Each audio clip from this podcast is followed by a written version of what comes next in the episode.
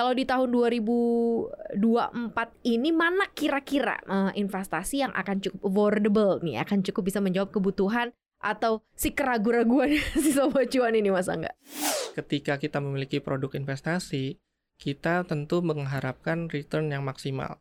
Dari produk investasi yang kita miliki, secara berkala kita perlu melakukan review karena kalau misalnya kita investor pemula, kita nggak tahu nih informasi terkait dengan bagaimana prospek ke depannya. Nah, kita harus mencari tahu informasi ini lewat berbagai macam sumber. Di reksadana sendiri, salah satu kelebihan yang mungkin tidak disadari banyak orang adalah dia sebenarnya dengan memiliki satu unit reksadana pun, itu asetnya sudah terdiversifikasi. Karena dengan memiliki satu produk reksadana, sebenarnya di dalam produk reksadana itu sudah terdiri dari berbagai instrumen investasi.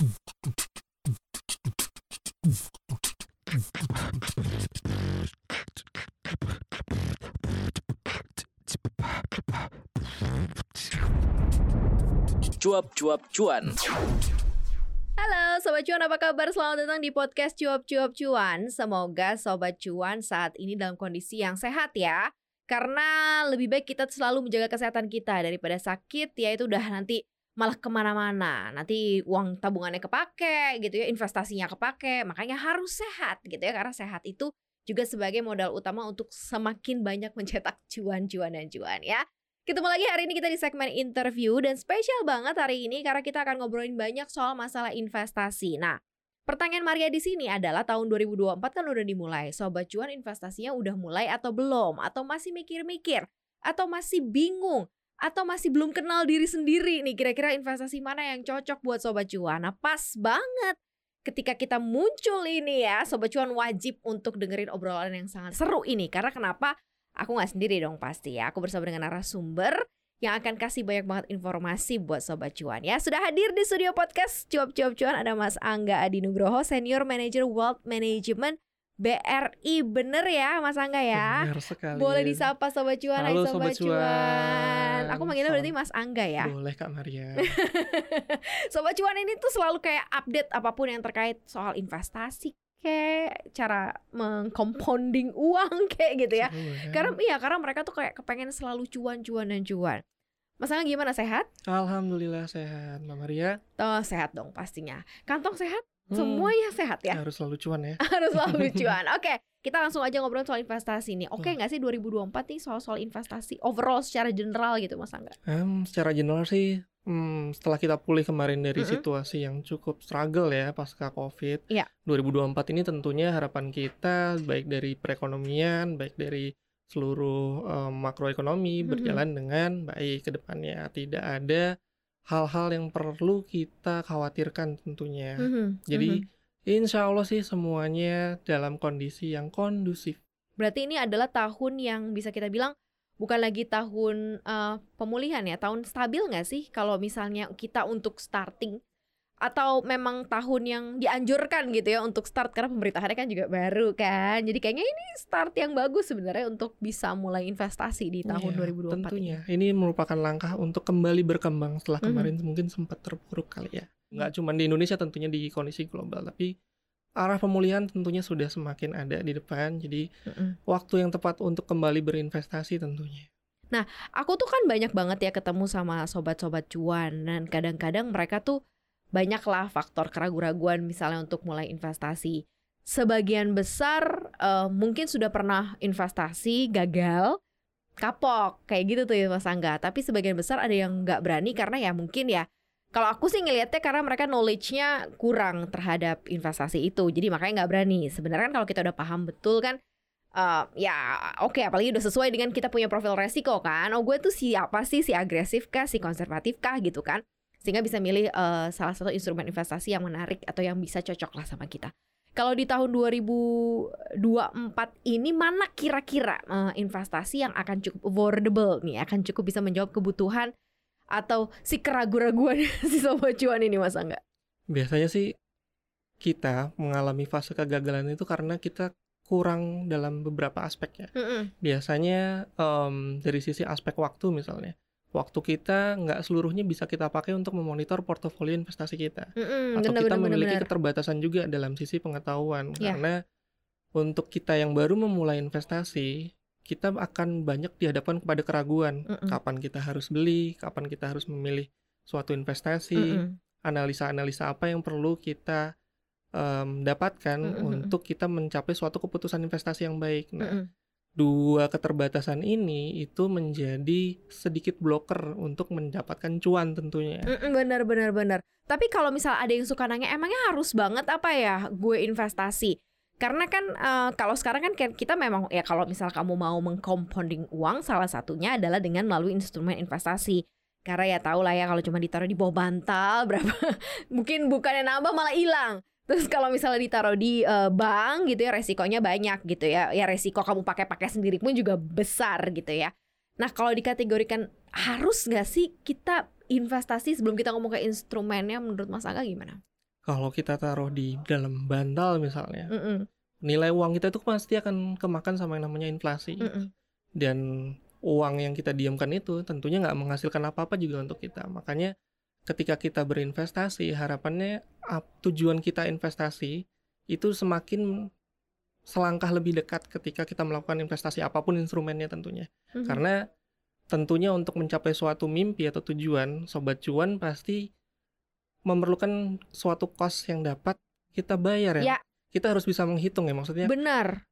Untuk mencapai mimpi kita tuh biayanya berapa gitu. Yes. Dan ketika uang yang kita miliki nggak membantu, kita diamkan saja ya, kondisi kita stagnan gitu. Padahal kalau kita investasikan, uang yang kita miliki itu membantu kita untuk meraih mimpi kita tadi. Tujuan investasi kita itu tadi. Dan kenapa kok kita kayak selalu mention soal inflasi, dan kita harus cari instrumen investasi yang bisa compete di inflation? Karena emang inflasi itu gak ada sejarahnya turun drastis, yang ada naik gitu ya. Dan gaji gak selalu naik gitu ya masalahnya ya kan. Kalau misalnya kita yang kaum karyawan kerjanya di formal gitu kan, pasti gak terlalu besar lah jumlah kenaikan gaji gak sih? Tapi inflasinya terus udah semakin bertambah, makanya kita membutuhkan investasi itu. Oke, terus dateng nih Sobat Cuan nih ke Mas Angga, aku tuh konservatif banget, aku tuh takutan. Jangankan aku mesti taruh di satu instrumen atau beli portofolio saham taruhlah gitu ya, aku turun 1% aja aku udah deg-degan gitu. Ada gak sih yang bisa memfasilitasi hal ini gitu, biar aku gak capek dan gak deg-degan gitu? Oke, dalam berinvestasi tentunya kita perlu mengetahui profil risiko kita gitu. Dan dalam kondisi yang tadi serba terbatas misalnya, ada salah satu instrumen investasi yang direkomendasikan tentunya. Salah satunya adalah produk instrumen investasi reksadana gitu. Reksadana, betul. Yes. Reksadana ini karena banyak macamnya ya, banyak jenisnya ya. Tapi why reksadana? Oke, karena dengan reksadana sebenarnya keterbatasan dari sisi waktu kita dalam mengelola portofolio investasi, atau misalnya keterbatasan dari sisi pengetahuan kita, itu akan tertanggulangi karena dalam mengelola investasi itu tidak kita lakukan sendiri, tapi dibantu oleh manajer investasi gitu. Dan dari sisi keterbatasan modal misalnya, dengan adanya produk reksadana ini termasuk salah satu produk instrumen investasi yang terjangkau, karena mulai dari 100.000 kita bisa memiliki produk investasi, yaitu reksadana tadi. Oke. Kan kalau misalnya investasi tuh harus pakai duit dingin banget gak sih Mas Angga? Kalau misalnya ke reksadana gimana gitu? Apakah memang harus uang dingin banget, atau sebenarnya bisa aku rencanakan mungkin hanya untuk jangka waktu 5 tahun deh, mungkin untuk anak masuk SD misalnya contohnya kayak gitu? Atau mungkin ini cocoknya buat apa sih tujuannya kalau si reksadana ini nih Mas Angga? Oke. Reksadana sendiri itu bisa menyesuaikan dalam artian kebutuhan kita gitu. Semisal kebutuhan kita dalam jangka waktu kurang dari setahun untuk mewujudkan apa yang kita inginkan, ada tersedia reksadana dengan jenis pasar uang. Tapi kalau misalnya tujuan kita adalah jangka yang panjang, yang mungkin lebih dari 5 tahun, ada jenis reksadana misalnya pasar saham. Di situ cocok untuk kita yang memiliki ekspektasi return yang tinggi di masa mendatang. Tapi kita juga harus memperhatikan risiko-risiko yang melekat di antara seluruh produk reksadana ini. Makanya kita perlu mengenali nih, profil risiko kita itu terkategori sebagai profil risiko yang mana. Dan untuk sumber dananya, karena dia tadi terjangkau, sebenarnya kita bisa memulai dari kapanpun dengan nominal berapapun. Jadi nggak perlu menunggu jumlah yang besar baru kita berinvestasi. Dengan jumlah yang minim pun, mau itu sumber dana baru ataupun uang dingin, kita bisa berinvestasi di reksadana gitu, tanpa perlu menunggu kapan waktu yang tepat, karena nanti juga akan dikelola oleh manajer investasi juga dana yang telah kita investasikan tadi. Oke.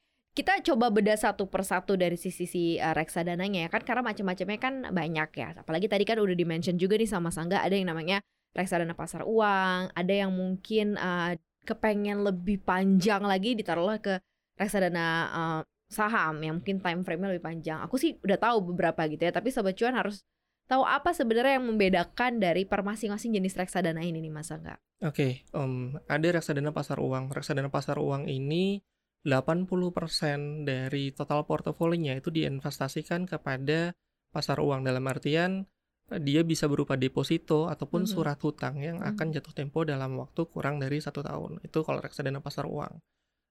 Untuk reksadana selanjutnya ada reksadana pendapatan tetap. Di reksadana pendapatan tetap ini mostly dari 80% maksimum portofolinya berupa surat hutang, baik bisa berupa surat hutang negara atau surat berharga negara, bisa milik pemerintah ataupun korporasi. Dan kemudian ada reksadana dengan jenis campuran. Reksadana campuran ini merupakan gabungan antara produk dengan underlying pasar uang, obligasi ataupun saham. Tapi maksimum portofolio dari satu jenis instrumen tadi ialah sebesar 79%. 79%.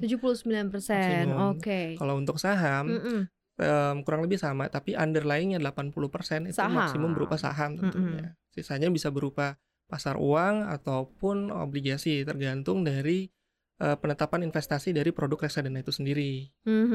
Biar kerasa bahwa sebuah investasi itu menguntungkan ya Mas Angga, tuh kayak semestinya tuh berapa lama sih kita menentukan time frame investasi sekonservatif-konservatifnya gitu. Misalnya ya setahun deh kamu lihat, atau 2 tahun deh, atau 3 tahun deh, atau sebaiknya ya jangka panjang gitu, untuk mungkin kamu siapin dana pensiun kamu atau apapun gitu. Gimana tuh Mas Angga? Oke, kalau misalnya reksadana pasar uang itu adalah tipe reksadana yang cocok untuk tipe profil risiko yang konservatif. Dengan misalnya kita ingin menempatkan dana kita maksimum rentangnya 1 tahun, 1 atau 2 tahun. Aku liburan berarti aku bisa taruh di situ ya, berarti ya. Betul. Biar sambil liburan juga tetap menghasilkan kan, tetap ngasih cuan buat kita.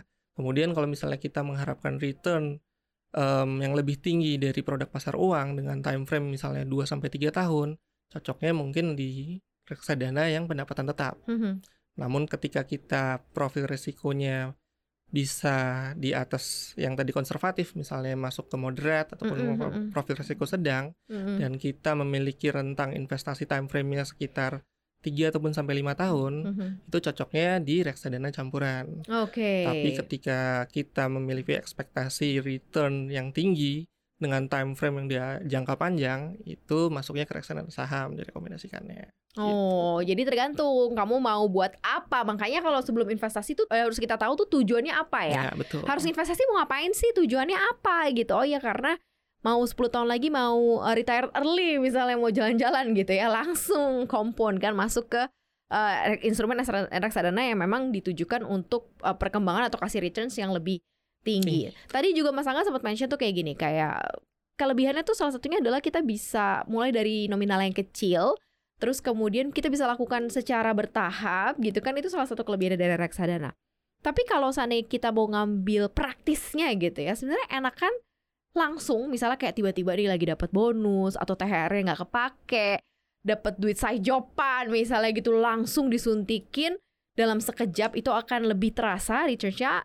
Atau ya dollar cost averaging tuh masih sebuah pilihan gitu ya untuk orang-orang mungkin kaum mager gitu kan. Kan ada soalnya mungkin beberapa yang bahkan memberikan akses untuk debit langsung gitu kan ke rekeningnya. Tuh kayak gimana tuh Mas? Oke, kalau untuk di reksadana tadi kelebihannya memang dia terjangkau. Mulai dari 100.000 kita udah bisa investasi. Kelebihan lainnya juga dia dikelola manajer investasi.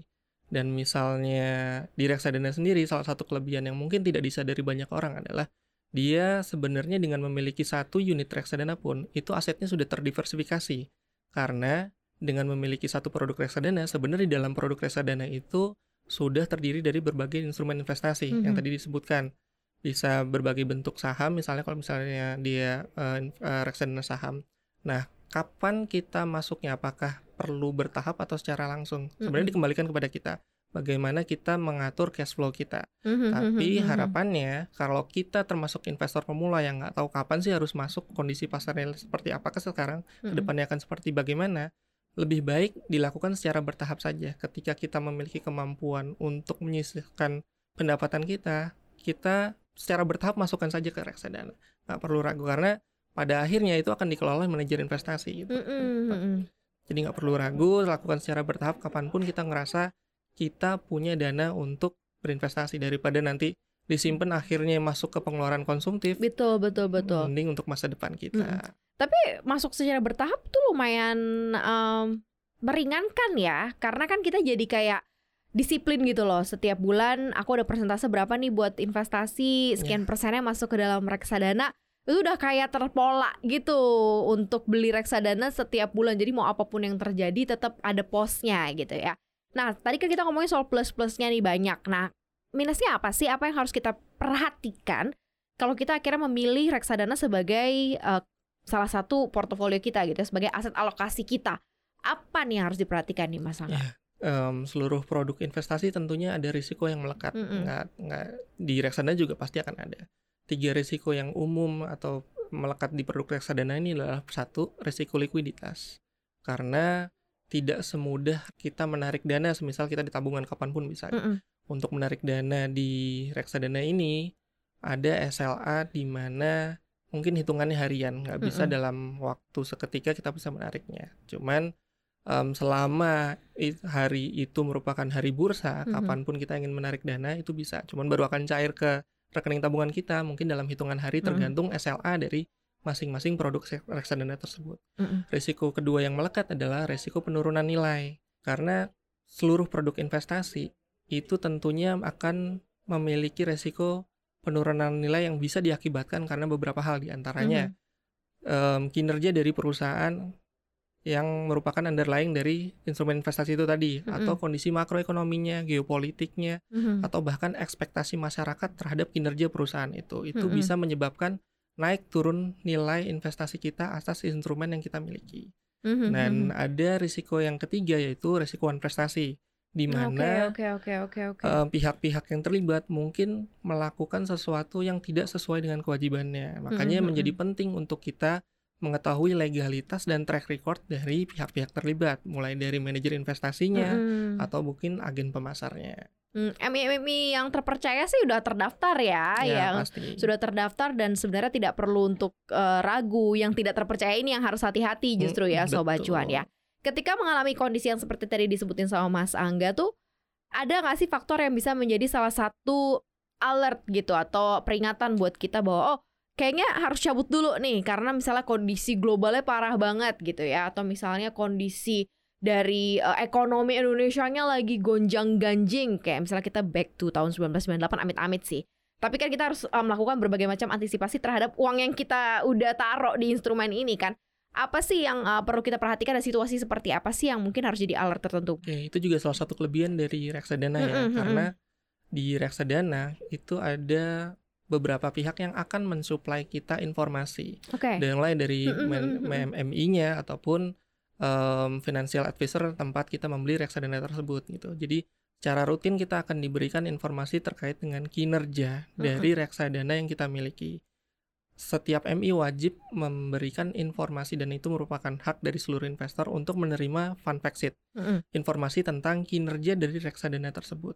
Nah, selain itu juga kita akan menerima berbagai hal informasi lainnya, seperti misalnya market update dari MI-MI tersebut, atau tempat agen pemasar tempat kita membelinya. Jadi dari sanalah kita akan memperoleh informasi tentang kondisi saat ini tuh, track record yang portofolio investasi yang kita miliki itu seperti apa, dan ke depannya dari market update itu kita bakal terupdate informasi terkait kondisi makroekonomi dan seluruh hal yang mungkin akan berpengaruh terhadap nilai investasi kita gitu. Justru jadi kalau kita buta banget informasi kayaknya nggak mungkin ya. Ya sebenarnya untuk investasi pemula, investor-investor pemula biasanya kita akan bingung dapat informasi ini dari mana gitu. Tapi ketika beli dari reksadana justru kita akan tersuplai informasi-informasi tersebut, sehingga kita tahu nih ketika kita konsultasi dengan financial advisor-nya misalnya, bagusnya kita apakan nih portofolio kita? Apakah kita switching ke produk lain atau mungkin kita tarik dulu gitu. Oh, oke. Berarti sebenarnya nggak perlu takut banget gitu kan, karena soalnya kadang-kadang kan aduh mau beli yang mana ya? Terus oke, udah ditentuin kondisinya begini, udah ditentuin beli. Terus aduh ini harus gimana ya kondisi kayak gini, ternyata tuh kita gak perlu takut, kita gak akan sebuta itu banget gitu ya. Justru malah ketika kita membeli suatu produk reksadana, fun fact sheet-nya ada, informasinya jelas. Betul. Gitu ya. Nah, sekarang aku pengen ngomongin soal masalah layanan BRI nih. Masih layanan BRI yang juga menyeleksi produk-produk dari sisi reksadana yang dipasarkan juga kepada para nasabah nih. Kayak gimana sih, Mas Angga? Ya, saat ini BRI bekerja sama dengan 6 manajer investasi dalam memasarkan produk reksadana. Tentunya 6 manajer investasi ini merupakan manajer investasi yang terpercaya, profesional di bidangnya, dan memiliki tata kelola governance yang baik. Keenam manajer investasi tersebut ialah BRI Management Investasi, ASMORE, Bahana, Trimega, Manulife, dan Schroder. Dan dari keenam MI tersebut kita seleksi lagi produk-produk yang kita yakini dapat memberikan solusi finansial bagi nasabah BRI.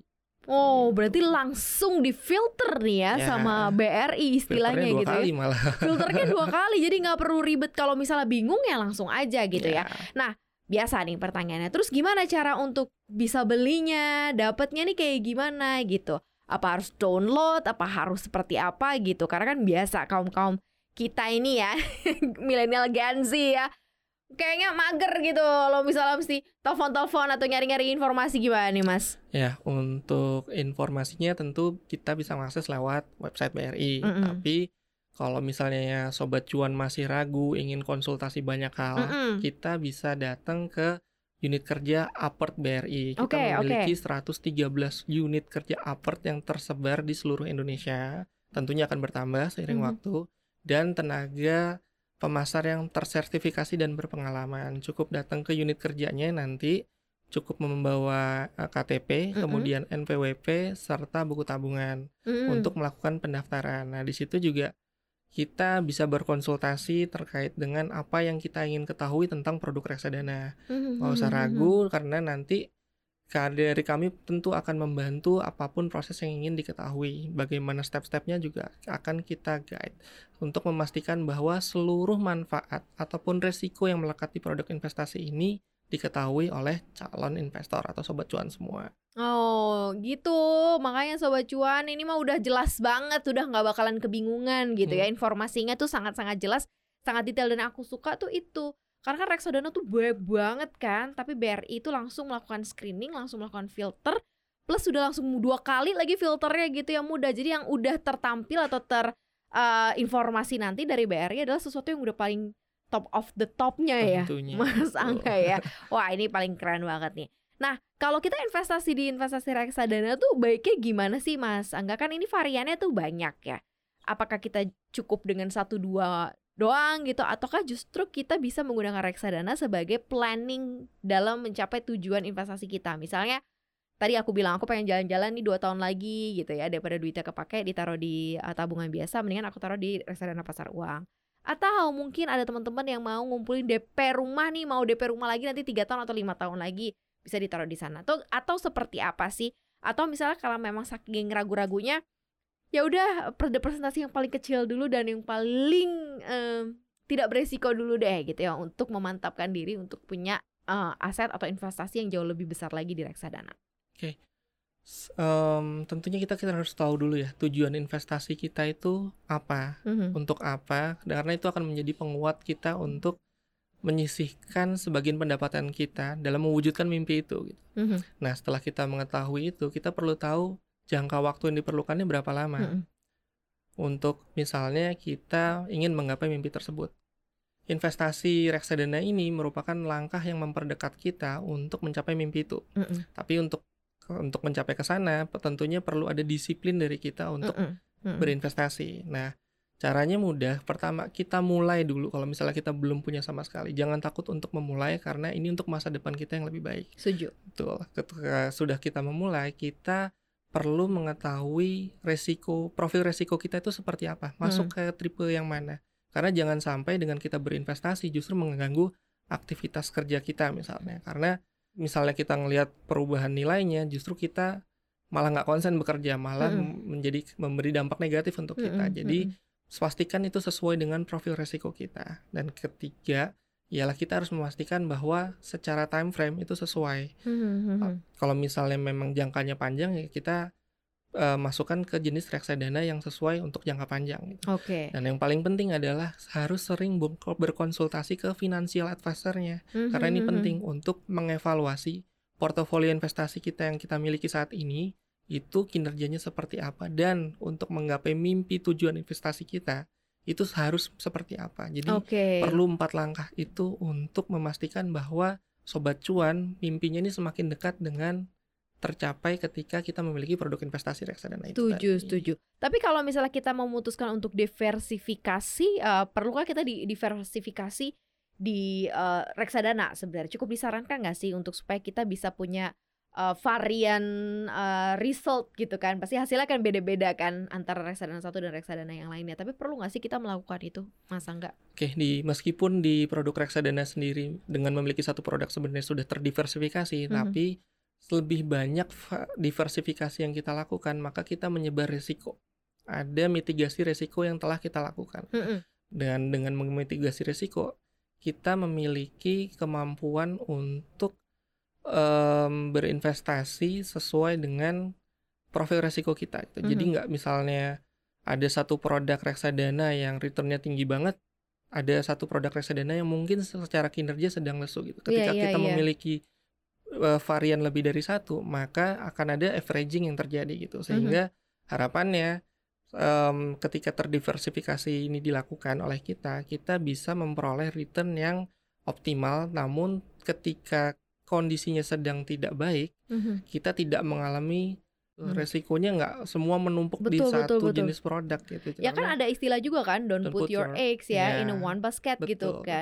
Dan ini ternyata walaupun sama-sama instrumennya adalah reksadana, tapi karena varian konstituennya ini bisa berbeda-beda, kenapa enggak gitu ya kita melakukan diversifikasi. Apalagi mungkin kita punya alokasi investasi yang cukup nih untuk kita diversifikasi ke beberapa jenis produknya gitu ya dari reksadana. Nah, jadi kan kalau misalnya untuk mencapai cuan yang maksimal itu kan kita biasanya kalau udah tahu nih instrumennya memudahkan gitu ya kayak reksadana, ya udah deh taruh aja, masukin aja dollar cost averaging aja setiap bulan sampai nanti batas 3 tahun kita kan udah di 3 tahun selesai, oke baru dicek gitu ya. Atau kita harus melakukan review. Kalau misalnya ternyata kita lihat instrumen kita ini nggak oke atau stagnan ya ternyata dalam beberapa bulan dipindahin gitu. Apalagi BRI kan kerjasama sama 6 tadi ya. Jadi kayak dari yang satu ini kayak agak salah, kita pindahin ke yang lain agar mencapai cuan yang maksimal. Gimana tuh? Apakah harus seperti itu? Ataukah strik aja dengan memang 3 tahun ya udah nanti aja nggak usah lihat-lihat sampai dengan batas waktu 3 tahun? Tergantung profil resikonya juga kali ya. Oke. Tapi intinya gini, ketika kita memiliki produk investasi, kita tentu mengharapkan return yang maksimal. Dari produk investasi yang kita miliki, secara berkala kita perlu melakukan review karena kalau misalnya kita investor pemula, kita nggak tahu nih informasi terkait dengan bagaimana prospek ke depannya. Nah, kita harus mencari tahu informasi ini lewat berbagai macam sumber. Bisa lewat informasi yang tadi mungkin fun fact sheet, atau kita bertanya ke financial advisor yang berpengalaman. Kita harus tahu portofolio kita ini yang kita miliki, apakah perlu kita reinvestment ke dalam bentuk reksadana yang lain ataupun portofolio instrumen investasi yang lain menyesuaikan dengan kondisi ekonomi, karena di dunia ini nggak ada yang statis, pasti penuh perubahan kan. Jadi ya kita perlu mereview apa yang kita miliki, kita perlu bertanya hal-hal yang mungkin kita tidak kuasai secara langsung karena aktivitas kita memang tidak selalu 24 jam di bidang investasi, karena ada aktivitas kerja lain yang kita lakukan. Iya, setuju sih. Yang namanya kita berinvestasi kan kita pakai uang hasil kerja keras kita, hasil usaha kita sudah sepatutnya dan sepantasnya begitu ya. Kamu selalu melakukan review dan apa nih yang sudah kamu rencanakan tercapai nggak gitu ya. Dan kalau seandainya kurang atau masih pengen lagi yang lebih maksimal gitu ya, itu bisa dilakukan ternyata di instrumen reksadana ini. Betul. Ya berarti ya Mas Angga ya. Oke, pesan dong buat Sobat Cuan nih, kira-kira Mas Angga yang masih galau, masih bingung, apa nih yang pengen disampaikan buat teman-teman milenial dan Gen Z? Oke, yang pertama jangan takut untuk memulai ya, karena semakin dini kita memulai, semakin banyak kesempatan yang bisa kita raih. Yang kedua adalah jangan lupa dengan tujuan investasi kita, sesuaikan dengan profil risiko kita dan time frame kita serta kapabilitas kita. Kemudian yang ketiga, ketika kita masih ragu, ungkapkan gundah gulana yang dimiliki oleh teman-teman. Kegalauannya apa gitu ya diungkapkan. Yang membuat kita belum yakin, karena kita memerlukan investasi yang aman dan nyaman supaya kita bisa tetap beraktivitas di bidang kerja utama kita gitu. Dan semisal Sobat Cuan masih ragu, silahkan berkunjung ke Bank Rakyat Indonesia di seluruh unit kerja Apart kami. Di sana kami akan melayani seluruh kebutuhan finansial dari Bapak Ibu Sobat Cuan. Semuanya. Ya. Semua pertanyaan, kegalauan, gundah gulana pasti akan dijawab gitu ya. Jadi nggak perlu khawatir karena kalau Sobat Cuan bingung jawabannya ada di sini pastinya ya. Aku udah sangat-sangat memberikan informasi yang detail banget nih. Kalau abis ini kamu masih bingung lagi, aku gak ngerti lagi sih. Harusnya sih kamu udah pada gak bingung lagi untuk bisa mulai investasi mulai dari sekarang. Karena investasi yang baik adalah yang dilakukan dari sekarang, gak usah ditunda-tunda lagi gitu ya. Thank you banget Mas Angga sudah hadir di podcast Cuap Cuap Cuan. Dan sekali lagi terima kasih juga BRI yang sudah support untuk podcast kita kali ini.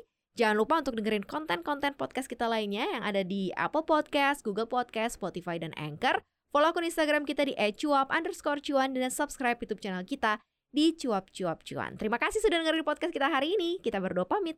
Bye-bye.